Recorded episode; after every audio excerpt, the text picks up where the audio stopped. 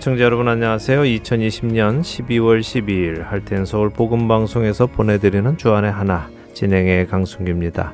지난 한 주도 우리를 구원하기 위해 이 땅에 오신 예수님을 기억하는 여러분 되셨으리라 믿습니다. 어, 2020년 참 많은 일이 있었던 한 해죠. 이제 약 20여일 정도 남겨두고 있는데요. 주 안에서 2020년 잘 마무리하시는 여러분 되시기 바랍니다. 오늘 12월 12일과요. 다음 주 12월 19일 방송은요. 2020년 연말 특집 방송으로 여러분을 찾아갑니다. 매년 연말에 한 해를 돌아보고 또 새해를 계획하는 이 시간을 가지고 있죠. 오늘 첫 시간 저와 함께 진행할 두 아나운서 소개해 드립니다. 민경은 아나운서와 김민석 아나운서 나와 계십니다. 네, 애청자 여러분 안녕하세요. 2020년 연말 특집 방송 함께 진행을 맡은 민경은입니다. 반갑습니다. 애청자 여러분 안녕하세요. 김민석입니다. 이렇게 연말 특집 방송으로 여러분들 만나 뵙게 되어서 참 감사합니다. 네, 반갑습니다. 민경은 아나운서는 현재 2부 시편 나의 고백에서 청취자 여러분들 만나고 계시지만 김민석 아나운서는 오랜만에 여러분들께 인사드리죠. 네, 왕들의 이야기 이후로 쉬고 있었습니다. 애청자 여러분들 그동안 안녕하셨는지요? 오랜만에 뵙겠습니다. 올 한 해 많은 일들 속에서 굳건한 믿음으로 살아내시느라 수고 많으셨습니다. 믿음 안에서 끝까지 승리하시길 기도드립니다. 네, 아멘. 예, 우리 민경은 아나운서께서도 인사해 주시죠. 네, 올해는 우리의 믿음을 돌아보게 되는 순간들이 참 많았던 것 같습니다. 또 하나님의 위로하심과 함께하심을 더 사모하게 되는 시간이기도 했고요. 한 해 동안 정말 수고 많으셨고 주 안에서 믿음을 재정비해서 내년에도 하나님의 은혜로 살아가는 우리 모두 되길 바랍니다. 네, 아멘입니다. 어, 2020년 정말 그 어느 때보다 하나님의 주권을 생각해 본 시간이 있었죠. 어, 사람의 계획과 노력이 하나님의 주권 앞에서 아무런 소용이 없다는 것을 많이 체험하는 시간들이었습니다. 네. 그러므로 인해 믿음이 더욱 견고해지기도 했죠. 자, 2020년 연말 특집 방송 어떤 주제들을 올해 나누게 될까요? 네, 먼저 올 한 해 일어났던 일들을 그리스도인의 시선으로 바라보는 시간을 가져보기를 원합니다. 올해는 무엇보다 산불, 홍수 등 자연재해도 많았고 역사에도 기록될 코로나 바이러스가 우리 삶을 바꾸어 놓았지요. 네. 말씀하신 대로 이 많은 사건들을 겪으며 하나님의 주권을 다시 한번 경험하게 되었는데요. 오늘 이런 주제를 세상의 시선이 아닌 하나님의 시선으로 정리하는 시간을 가져보려 합니다. 네, 또 올해는 저희 할텐 서울 복음 선교회가 20주년을 기념하기도 했습니다. 네. 그 이야기도 좀 나누고요. 코로나 이후 변화된 방송의 모습도 나누도록 하겠습니다. 그리고 올해는 애청자 설문조사를 편지나 인터넷으로 하지 않고 저희 할텐서울 복음 선교회의 여러 부서를 맡은 부장님들이 직접 전화를 하셔서 전화 설문조사를 실시하기도 했습니다. 이런 내용도 다루도록 하겠습니다. 아, 네. 또 내년도 계획도 나누어야 하겠죠. 네. 자, 다룰 내용이 많습니다. 먼저 첫 찬양 함께 하신 후에 본격적으로 2020년 연말 특집 방송 시작하도록 하지요. 첫 찬양 듣고 돌아오겠습니다.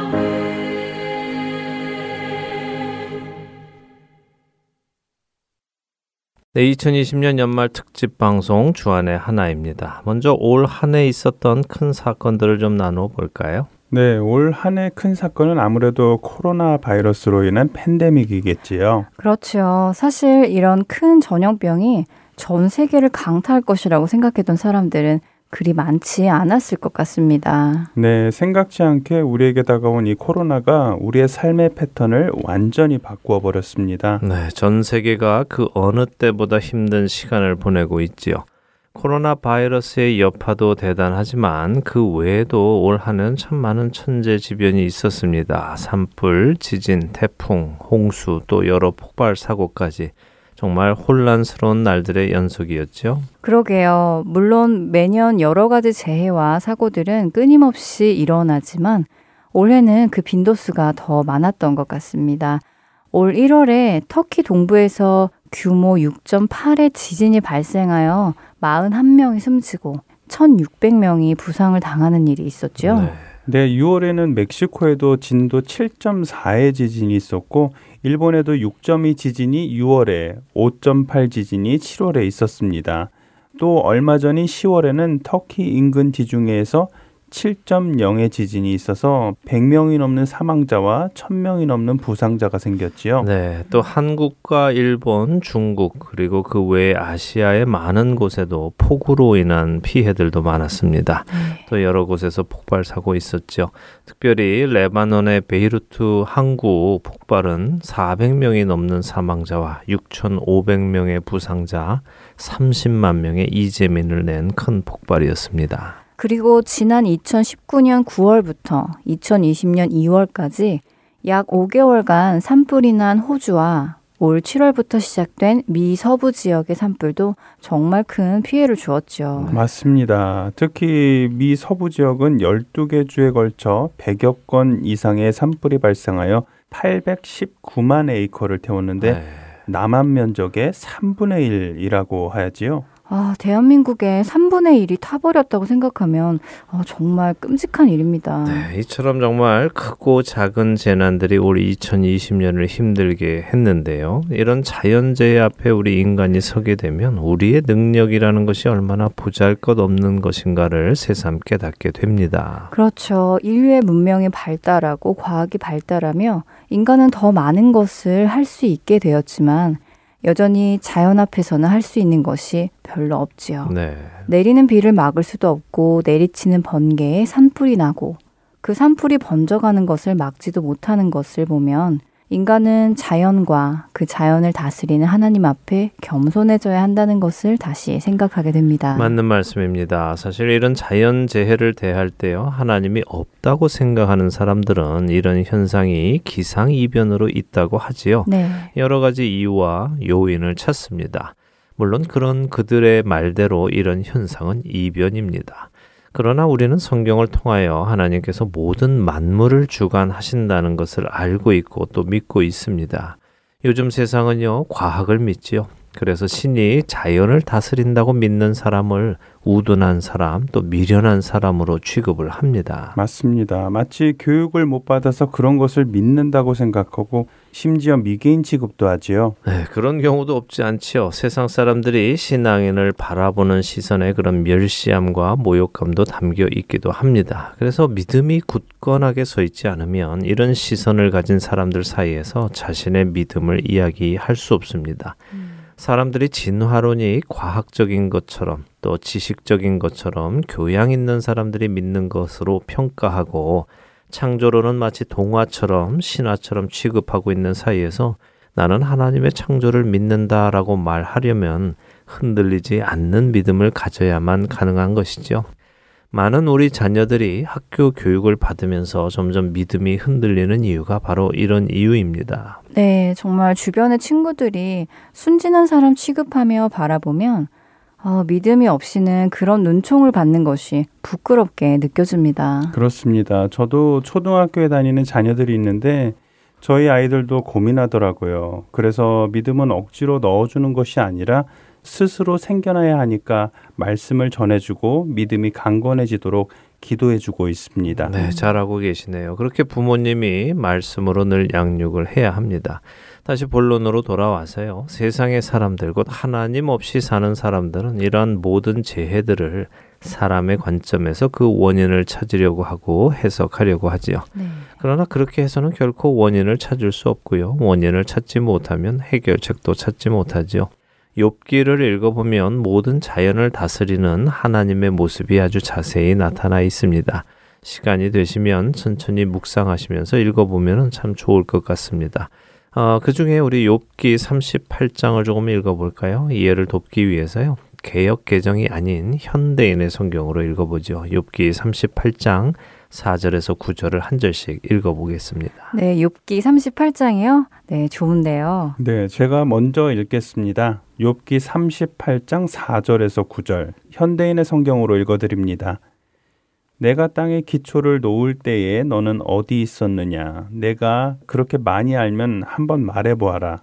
누가 그 크기를 정하였으며 누가 그 위에 측량줄을 대어 보았는지 너는 알고 있느냐? 땅의 기초를 바치고 있는 것이 무엇이냐? 새벽별들이 함께 노래하며 하늘의 천사들이 기뻐 외치는 가운데 땅에 모퉁이 돌을 놓은 자가 누구냐? 바닷물이 깊은 곳에서 쏟아져 나올 때 누가 그 물을 막아 바다의 한계를 정하였느냐? 그때 구름으로 바다를 덮고 흑암으로 그것을 감싸며 해안으로 그 한계를 정하여 내가 여기까지만 오고 그 이상은 넘어가지 못한다. 너 교만한 물결은 여기서 멈춰라 하고 말한 자는 바로 나였다. 네. 자, 하나님은 어떤 분이십니까? 땅에 기초를 놓으신 분이고 땅의 크기를 정하신 분이시고 땅이 서 있도록 그 주춧돌을 놓으신 분이시고요. 바닷물이 쏟아져 나올 때그 경계를 정하신 분이라고 하시죠. 네. 하나님의 말씀에 의하여 모든 만물이 운영이 되는 것입니다. 사실 이 욥기를 더 읽어보면 이후로도 하나님은 계속 말씀하시죠. 아침에 동이 트게 하시는 분도 하나님이시고 노을을 지게 하는 분도 하나님이시며 빛과 어둠의 근원과 그 범위를 제한하시는 분도 하나님이시고 눈과 우박을 내리게 하시는 분도 하나님이시고 바람을 불게 하는 분도 하나님이시고 소나기가 내리는 길과 먹구름과 번개를 어디에 내리게 하는지 결정하는 분도 하나님이심을 하나님께서 스스로 말씀하십니다. 그렇기에 그 하나님을 믿는 우리 그리스도인들은 이것을 자연 현상으로만 보는 것이 아니라 하나님의 섭리로 보면서 그 안에서 하나님의 뜻을 읽어낼 수 있어야 하는 것이죠. 네, 예수님께서는 마지막 때에 이러한 지진과 재난이 많고 전쟁이 많을 것이라고 미리 예언해 주셨잖아요. 그러셨죠. 마태복음 24장에 가면 제자들이 마지막 때의 징조가 무엇인지를 묻습니다. 그때 예수님께서는 7절과 8절에서 민족이 민족을 나라가 나라를 대적하는 일들이 있고 곳곳에 기근과 지진이 있을 것을 말씀하셨죠.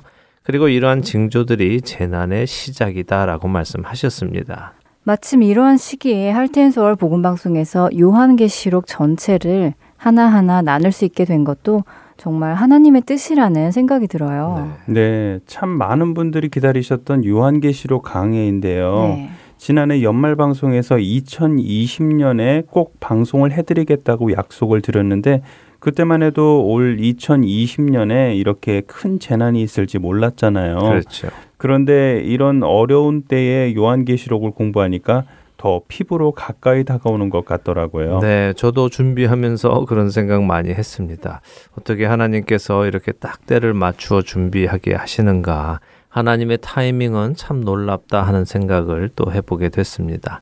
자, 어쨌든 우리 그리스도인들은요, 이러한 재난의 소식을 들을 때 두려워할 것이 없죠. 네, 모든 것을 주관하시는 하나님께서 우리의 모든 것을 다 알고 계시고 지키고 계시니까 이런 재난들이 있을 때 세상 사람들처럼 두려워하거나 걱정할 것이 아니라 자기 자신을 돌아보고 하나님 앞에 해결해야 할 문제가 있으면 그 문제를 해결하고 믿음을 지키며 거룩한 성도로 주어진 삶을 살아가야죠. 맞습니다. 그것이 성도가 할 일입니다. 네.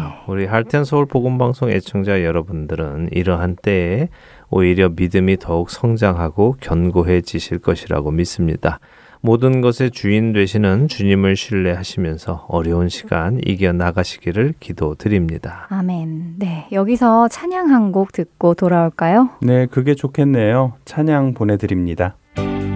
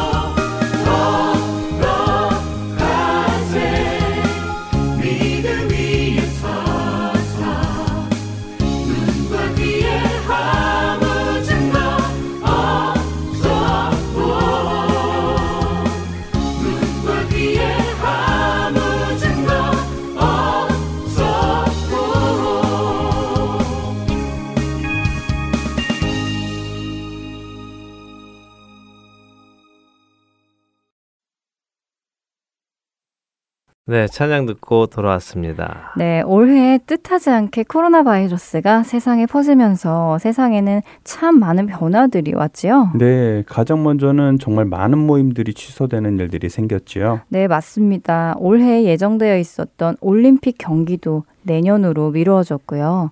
두바이 엑스포, 유럽 축구 대회인 유로 2020 등도 내년으로 연기가 되었습니다. 네, 뿐만 아니죠.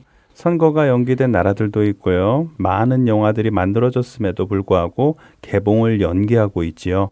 또 학교 개학도 연기가 되고 많은 대회들도 연기가 되었습니다. 네, 그렇습니다. 많은 모임들이 취소되거나 연기되었습니다. 그런데 참 감사한 것은요. 올 2020년 저희 할텐 서울 복음 방송이 세워진 지가 20년이 되는 해였잖아요. 네, 맞습니다.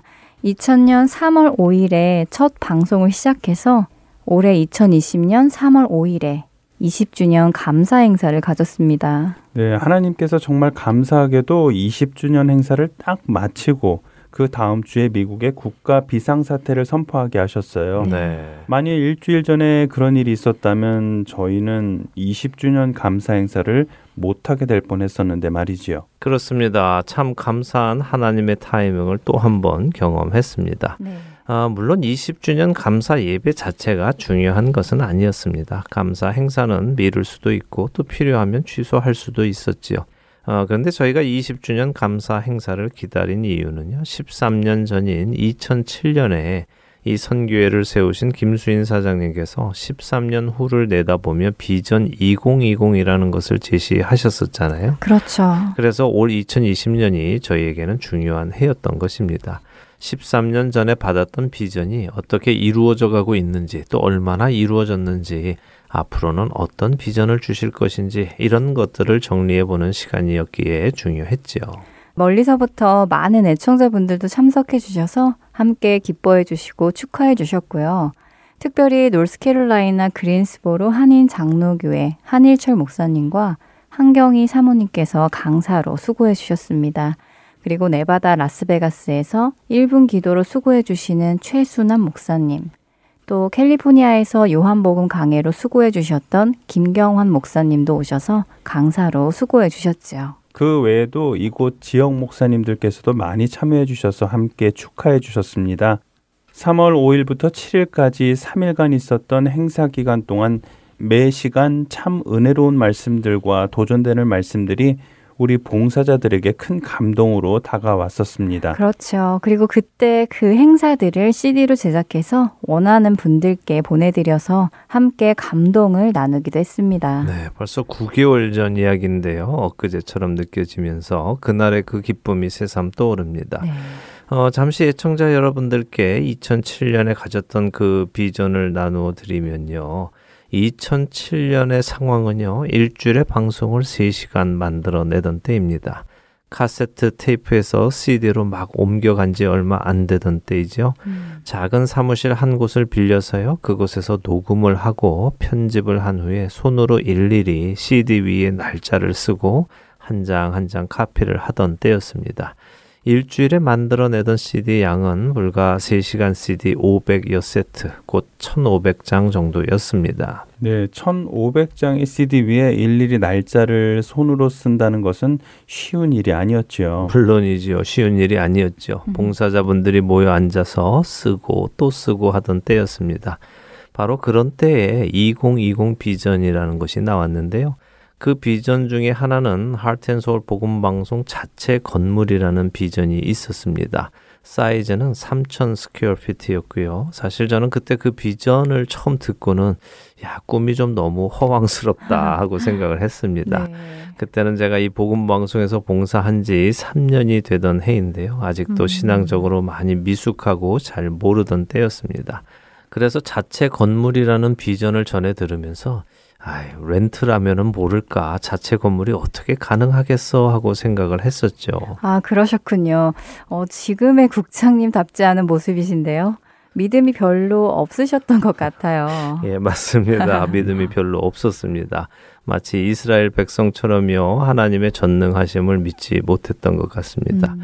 하지만 하나님께서는 정말 놀라운 방법으로 할텐서울 복음 방송에게 자체 건물을 주셨죠. 네. 이미 많은 분들이 알고 계시리라 생각합니다만 또 새로 방송을 접한 분들은 잘 모르시니까 짧게 설명을 드리죠. 네.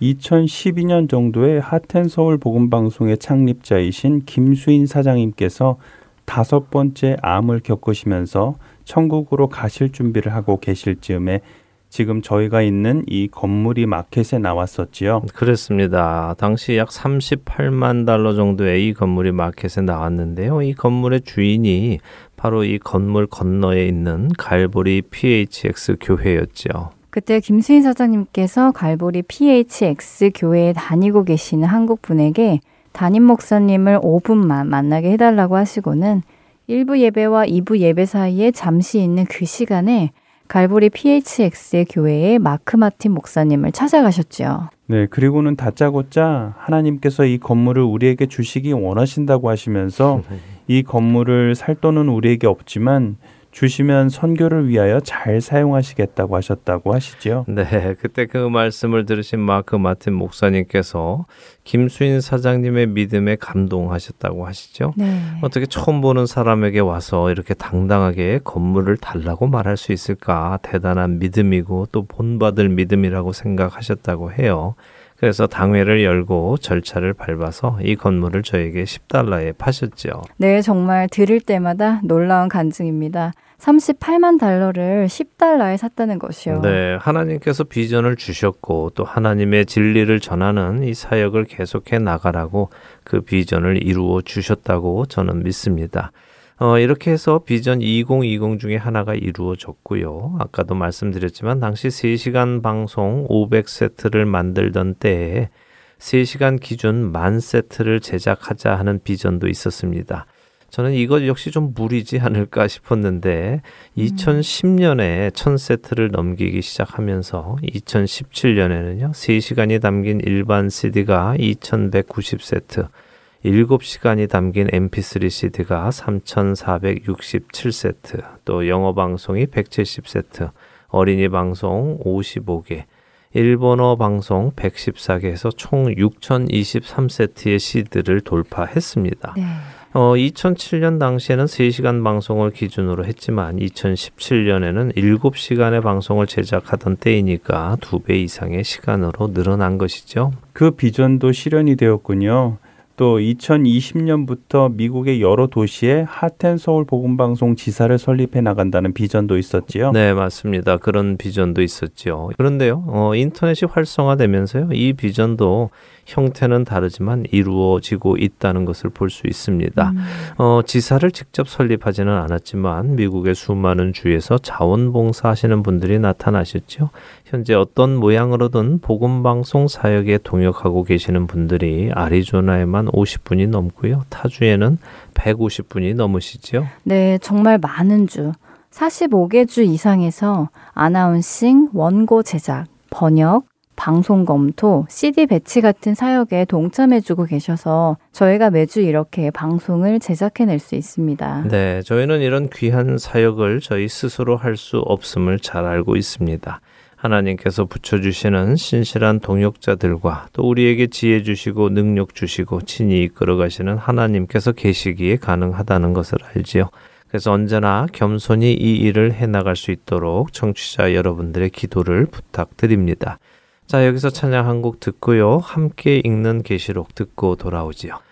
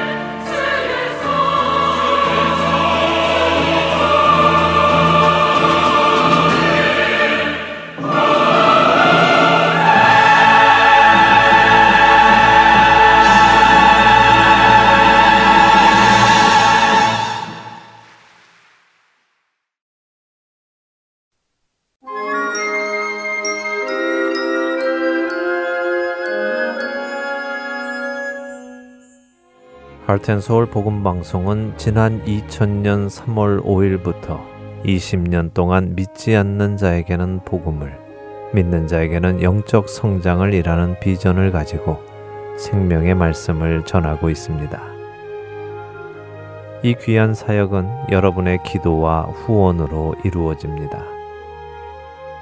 앞으로 더 많은 곳에 그리고 더 다양한 언어로 예수님의 생명을 전할 수 있도록 여러분들의 기도와 후원 그리고 동역을 부탁드립니다.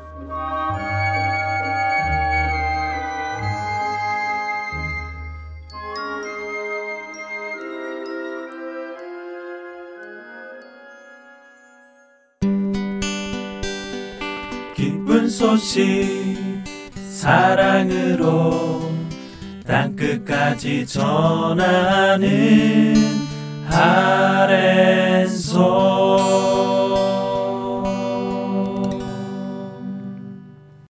계속해서 함께 읽는 계시록으로 이어드립니다.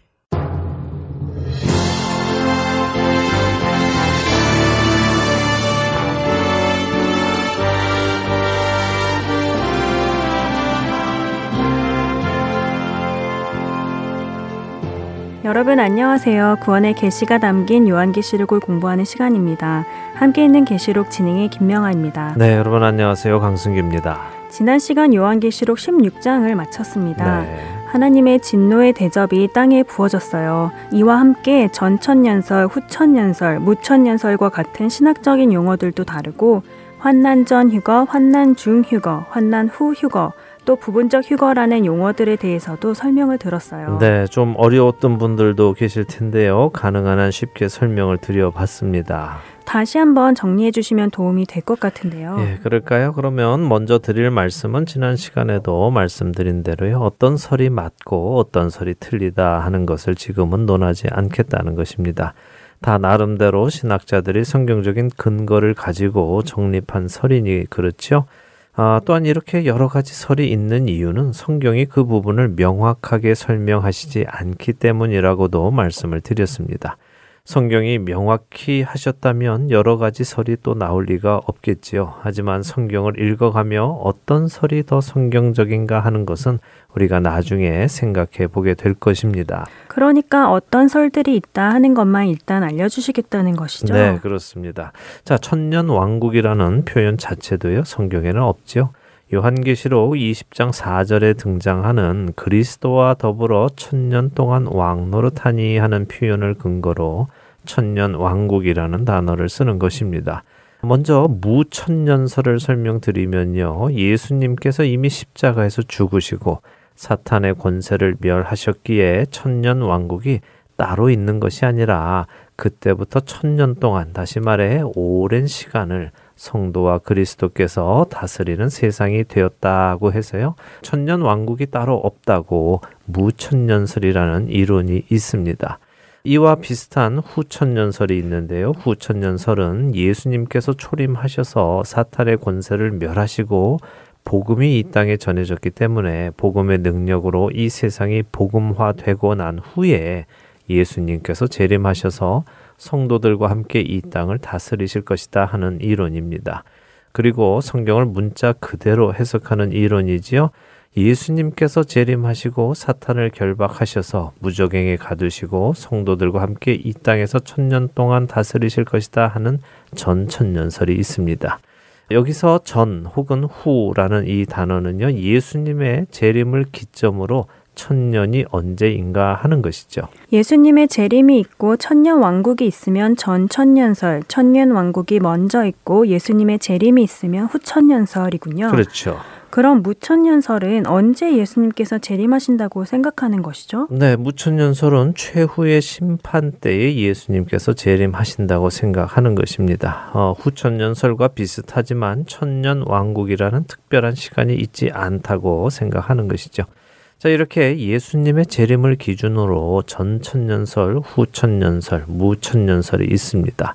자, 그리고 휴거의 시점, 또 이 휴거라는 단어도 천년 왕국이라는 단어처럼 성경에는 없는 단어라고 말씀드렸습니다. 이 휴거의 시점 참 많은 성도들이 관심을 가지고 있는데요. 그러나 성경은 이것 역시 언제인지 명확히 말씀해 주시지 않습니다. 그렇기 때문에 7년 환난 전에 성도의 데려감이 있을 것이다 하는 환난 전 휴거설, 7년 환난 중에 성도의 데려감이 있을 것이다 하는 환난 중 휴거설, 7년 환난이 다 끝나고 성도의 데려감이 있을 것이다 하는 환난 후 휴거설, 또 일부는 환난 중에 또 일부는 환난 후에 데려감이 있을 것이다 하는 부분 휴거설 등이 있는 것입니다. 그런데요, 사실 이 환난이라는 것 자체가 무엇을 의미하느냐도 또 구분할 수 있기에 복잡해지는데요. 그냥 이 정도가 있다는 것만 아시고요. 나중에 정리하는 시간에 다시 정리해 보도록 하겠습니다. 네, 요한계시록을 끝까지 다 읽어보고 설명을 들은 후에 이런 휴거의 시점, 천년 왕국과 예수님의 재림의 시점 같은 것을 다시 생각해 보면 더 정리가 잘 될 것 같아요. 네, 맞습니다. 그래서 지금 미리 어떨 것이다 하고 정하기보다요. 이런 것이 있다는 것만 기억하고 계속 공부해 나가는 것이 좋을 것입니다. 공부해 나가다 보면 생각이 정리가 될 것입니다. 그리고 이미 지금껏 우리가 보아온 요한 기시록을 통해서 지금 나는 이론들 중에요. 성경의 말씀과 거리가 있는 이론도 있구나 하는 생각이 드신 분들도 계실 겁니다. 그러니 계속해서 공부해 나가고요. 나중에 정리를 하도록 하겠습니다. 네, 그게 좋겠습니다. 네, 자, 오늘 요한계시록 17장을 들어갈 텐데요. 어떤 이야기가 있는지 먼저 요한계시록 17장 1절에서 5절까지 읽고 이야기 나누도록 하겠습니다. 네, 여러분도 함께 읽으시기 바랍니다. 요한계시록 17장 1절에서 5절입니다. 또 일곱 대접을 가진 일곱 천사 중 하나가 와서 내게 말하여 이르되 이리로 오라 많은 물 위에 앉은 큰 음녀가 받을 심판을 내게 보이리라. 땅의 임금들도 그와 더불어 음행하였고 땅에 사는 자들도 그 음행의 포도주에 취하였다 하고 곧 성령으로 나를 데리고 광야로 가니라. 내가 보니 여자가 붉은빛 짐승을 탔는데 그 짐승의 몸에 하나님을 모독하는 이름들이 가득하고 일곱 머리와 열 뿔이 있으며 그 여자는 자줏빛과 붉은빛 옷을 입고 금과 보석과 진주로 꾸미고 손에 금잔을 가졌는데 가증한 물건과 그의 음행에 더러운 것들이 가득하더라. 그의 이마에 이름이 기록되었으니 비밀이라 큰 바벨론이라 땅의 음녀들과 가증한 것들의 어미라 하였더라. 네. 드디어 음녀의 이야기가 나오네요. 붉은빛 짐승을 타고 금잔을 들고 미소 짓는 이 음녀의 그림을 인터넷에서 본 적이 있어요. 예, 뭐 요한계시록에 관심이 있는 분들은 그런 그림을 보신 적이 있으실 것입니다. 어, 그런데요, 지금 여기 요한계시록 17장 읽어보니까 그 음녀가 그렇게 어떤 특 특정 여성을 지칭하는 것 같지는 않습니다. 그렇죠? 네, 아무래도 많은 물 위에 앉은 큰 음녀라고 하는 것을 보면 상징적인 의미가 있는 것 같아요. 네. 그리고 5절에 그의 이름이 이마에 기록되었는데 바벨론이라고 하는 것을 보면 더 그렇고요. 그렇습니다. 그러니까 어떤 한 여성이 아니라 바벨론이라 부르는 어떤 대상을 향한 상징적인 의미가 있다고 보는 것이 옳겠죠. 자, 그럼 1절부터 보겠습니다. 일곱 대접을 가진 천사 중 하나가 요한에게 오라고 합니다. 무언가를 보여주기 위해서지요. 그 무언가는 많은 물 위에 앉은 큰 음녀가 받을 심판이라고 하십니다. 많은 물, 이것은 세상과 그 세상의 나라들을 의미한다고 보는 것이 옳을 것입니다. 그동안 계시록에서 바다가 세상을 상징했던 것을 본다면 말이죠. 자, 음녀라는 말의 뜻은 무엇일까요? 음란한 여자라기보다는요, 몸을 파는 여성을 뜻합니다. 창녀 혹은 매춘부라고 하죠. 돈을 받고 몸을 파는 여성을 의미하죠. 그렇죠. 그런데 우리가 이 매춘부에 대한 정의를 좀 분명하게 내리고 넘어가야 합니다. 사실 매춘부 중에는요, 자신이 원해서 매춘을 하는 경우도 있겠지만, 정말 기구한 삶을 살게 되어서 매춘에까지 내몰린 여성들도 많이 있습니다. 음, 그렇죠. 예전에는 인신매매 희생양으로 강제로 성매매를 하도록 요구받은 여성들도 많았죠. 맞습니다. 뭐 이런 일은요, 지금 우리 시대에도 여전히 있습니다. 아니, 어쩌면 예전보다 더 조직적으로 더 광범위하게 일어나고 있다고 해도 과언이 아닐 것입니다. 영어로 하면 휴먼 트래피킹이라고 하죠. 이런 범죄는요, 지금도 전 세계적으로 일어나고 있습니다. 자, 성경이 말씀하시는 매춘요, 이 음녀는요, 이렇게 범죄에 희생되어서 매춘에 나서게 된 사람을 이야기하는 것이 아닙니다. 이 점을 분명하게 먼저 인지하셔야 합니다. 성경이 말씀하시는 음녀는요, 돈이 좋아서 돈을 위하여 자신의 몸을 파는 여성을 의미하는 것입니다.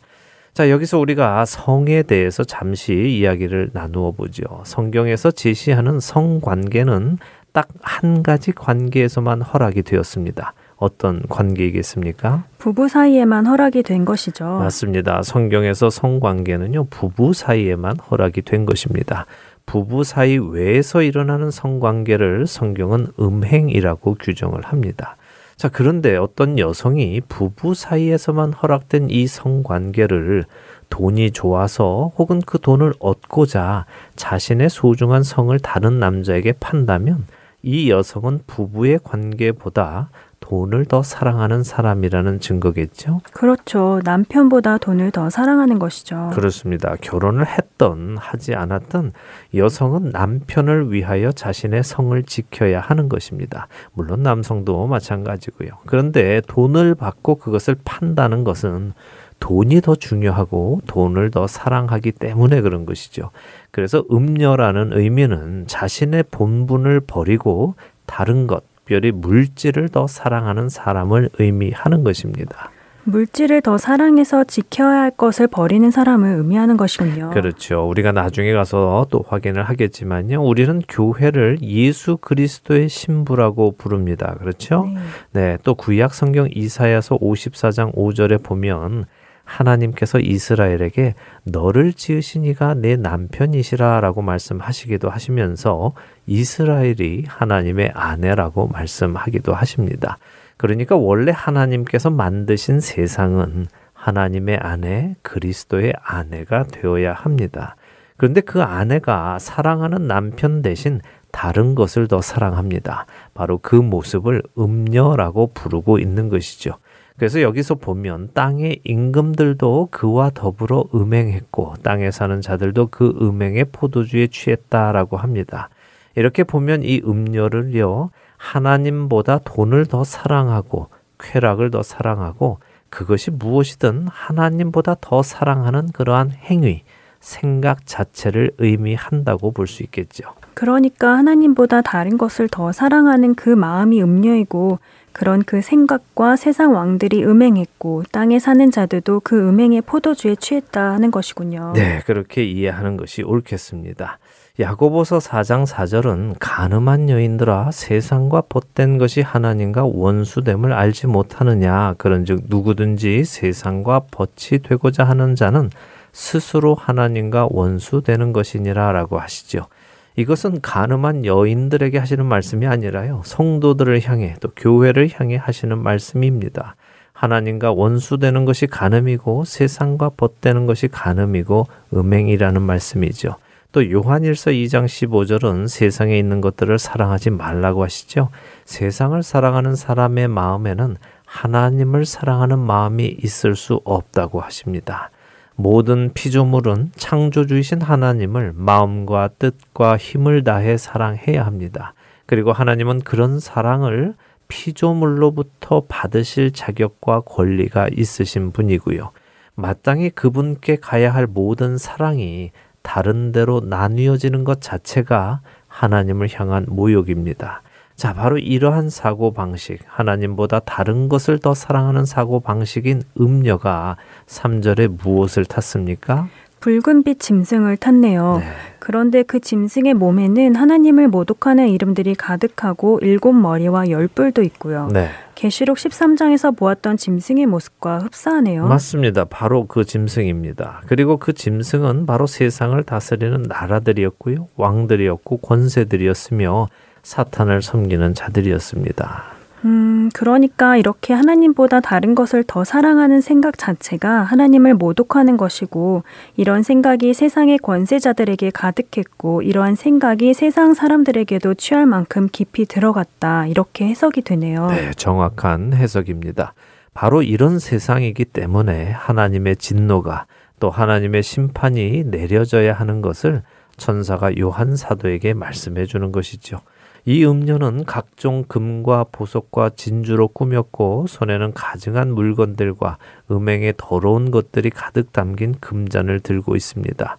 잔은 어디에 씁니까? 무엇을 마실 때 쓰죠. 그렇죠. 자, 이 음녀는 온갖 화려한 것으로 자신을 치장했지만 사실 그녀가 마시는 것들은 가증한 것이고 음행의 더러운 것을 마시는 것입니다. 우리도 이 사실을 잘 기억해야 합니다. 당장 나에게 어떤 좋은 것을 줄 것 같아서 우리가 신앙의 양심을 팔아버리고 그것을 택한다면 그것은 우리로 가증하고 음행에 더러운 것을 마시게 하는 것임을 말이죠. 두려운 말씀이네요. 당장 눈앞에 번쩍이는 금과 보석과 진주들을 가지고 싶어서 하나님보다 그것들을 더 사랑하게 된다면 우리는 음행의 더러운 것을 마심으로 우리 속이 더러워지는 것이고 결국 하나님의 심판을 받게 된다는 것이니 말이에요. 네, 두려운 말씀입니다. 성경은 우리에게 바로 그 두려운 말씀을 하고 계시는 것입니다. 눈에 보이는 것들의 마음을 빼앗기지 말라. 물질의 마음 빼앗기지 말라. 하나님만을 사랑해라 하는 것입니다. 우리는 물질 만능 시대에 삽니다. 돈이 최고인 시대에 살지요. 어린아이부터 노인까지 돈을 쫓으며 사는 시대입니다. 하나님보다 돈을 더 사랑하는 시대입니다. 세상은 점점 음녀화되고 있는 것입니다. 자, 이런 음녀의 이마를 보니 이름이 기록이 되어 있습니다. 그 이름이 큰 바벨론, 땅의 음녀들과 가증한 것들의 어미라는 비밀스러운 것이 기록이 되어 있습니다. 자, 여기서 바벨론은 예전에 느부갓네살 왕이 다스리던 그 바벨론을 뜻할까요? 그렇지 않습니다. 그것보다 더 거슬러 올라가야 하지요. 다니엘 시대의 바벨론보다 더 거슬러 올라간다면 어디까지 가나요? 네, 바벨의 시작은요, 창세기 11장입니다. 창세기 11장이요. 네. 바벨탑 사건 말씀인가요? 그렇습니다. 하나님께서 타락한 세상을 물로 심판하시죠.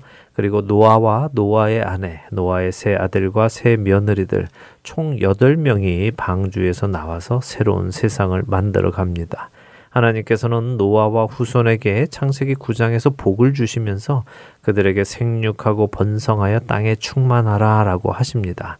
또한 다시는 홍수로 땅을 멸하지 않겠다고 약속도 하시죠. 무지개를 구름 속에 두시며 약속하셨죠. 그렇습니다. 이런 약속을 받은 노아와 그의 가족 이들이 창세기 10장에서 번성해 나갑니다. 그리고는 창세기 11장에 오게 되는데요. 여기는 우리가 좀 찾아서 읽어보도록 하죠. 창세기 11장 1절에서 4절을 읽어보겠습니다. 네, 창세기 11장 1절에서 4절입니다. 함께 읽으시죠. 온 땅의 언어가 하나요, 말이 하나였더라. 이에 그들이 동방으로 옮기다가 신할 평지를 만나 거기 거류하며 서로 말하되 자 벽돌을 만들어 경고히 굽자 하고 이에 벽돌로 돌을 대신하며 역청으로 진흙을 대신하고 또 말하되 자 성읍과 탑을 건설하여 그 탑 꼭대기를 하늘에 닿게 하여 우리 이름을 내고 온 지면에 흩어짐을 면하자 하였더니 자 보세요 온 땅의 언어가 하나고 말이 하나였다고 하십니다. 아직은 한 가족이었으니까 한 언어를 썼겠지요. 그런데 말도 하나였다고 합니다. 이것은 그들이 생각하는 것도 같았다 하는 것입니다. 어떤 생각이냐? 이들이 동방으로 옮겨갑니다. 동방은 무엇라고 전에도 말씀드렸죠? 네, 하나님으로부터 멀어져 가는 방향이라고 하셨어요. 네. 그러니까 노아의 후손들이 하나님으로부터 멀어지는 것이군요. 맞습니다. 하나님으로부터 멀어지면서 한 평지를 만나 거기서 거류하며 서로 말을 합니다. 뭐라고 합니까? 벽돌을 만들고 성읍과 탑을 건설하자고 하네요. 네. 그리고 그 탑은 꼭대기가 하늘에 닿게 할 만큼 높이 만들고요. 그렇습니다. 그런데 그렇게 높은 탑을 만드는 이유도 적어 놓았습니다. 무엇입니까? 우리 이름을 내고 온 지면에 흩어짐을 면하기 위해서라고 하네요. 네. 이것이 무슨 의미죠? 예, 방금 우리는 하나님께서 노아와 그의 가족에게 주신 언약을 보았습니다. 먼저는 하나님께서 생육하고 번성하여 땅에 충만하라고 하셨습니다. 땅으로 퍼져 나가라고 하신 것이죠. 그리고는 다시는 홍수로 멸하지 않겠다고 약속하셨습니다. 근데 이 창세기 11장에 노아의 후손들을 보니까요. 벽돌을 만들어서 성읍과 탑을 만드는데 먼저는 벽돌로 돌을 대신하자고 했습니다. 그냥 돌을 가져다가 성읍을 만드는 것이 아닙니다.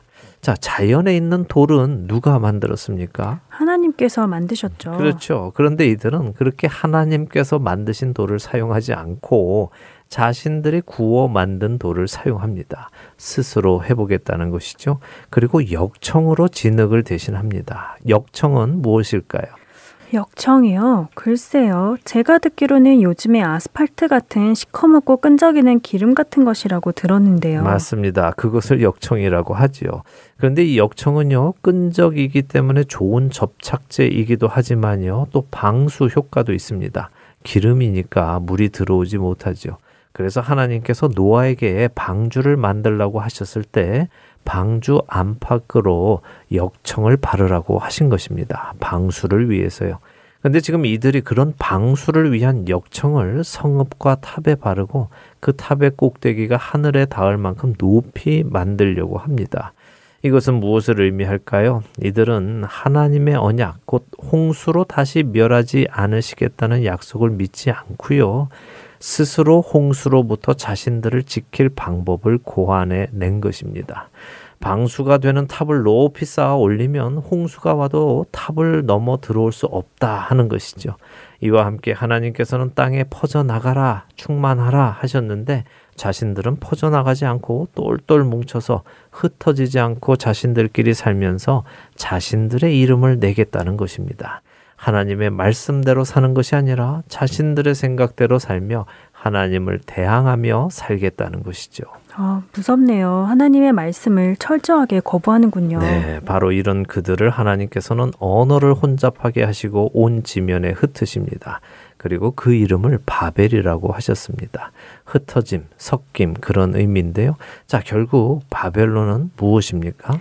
하나님의 말씀을 거역하고 스스로 주인이 되어 자신들이 원하는 것을 이루며 살아가려는 영적인 세상을 의미하는 것이네요. 맞습니다. 바로 그것이 점점 커져서 온 세상을 다 취하게 만들었고 큰 바벨론이라고 불리게 된 것입니다.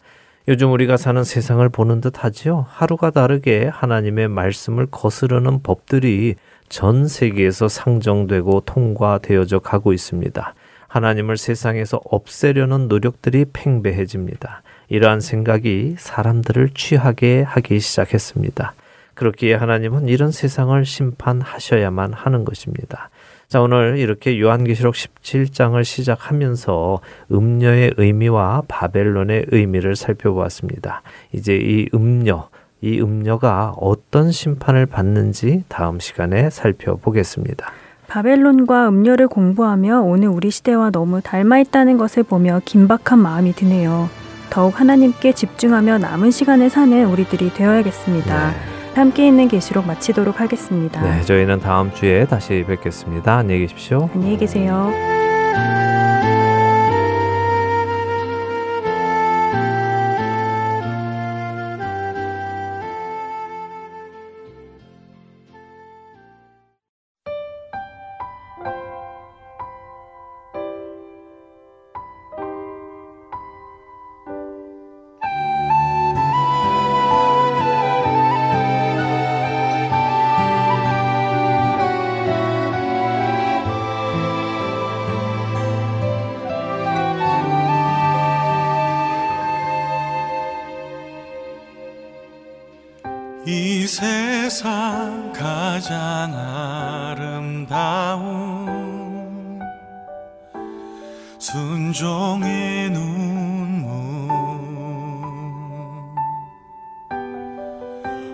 세상 다시 빛나게 한 생명의 눈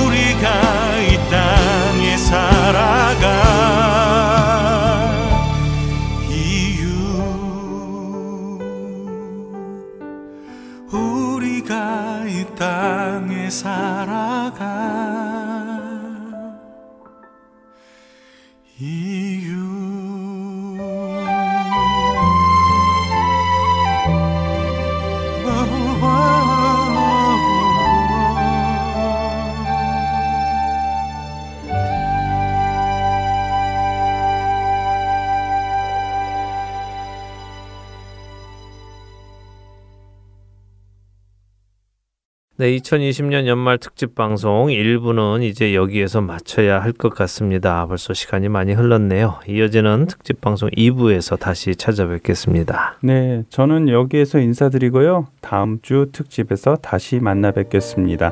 2부에는 박용규 아나운서가 함께 할 것입니다. 네, 수고 많으셨습니다. 다음 주에 뵙겠습니다. 저는 이어지는 2부에서 여러분을 찾아뵙겠습니다. 잠시 후에 뵙겠습니다.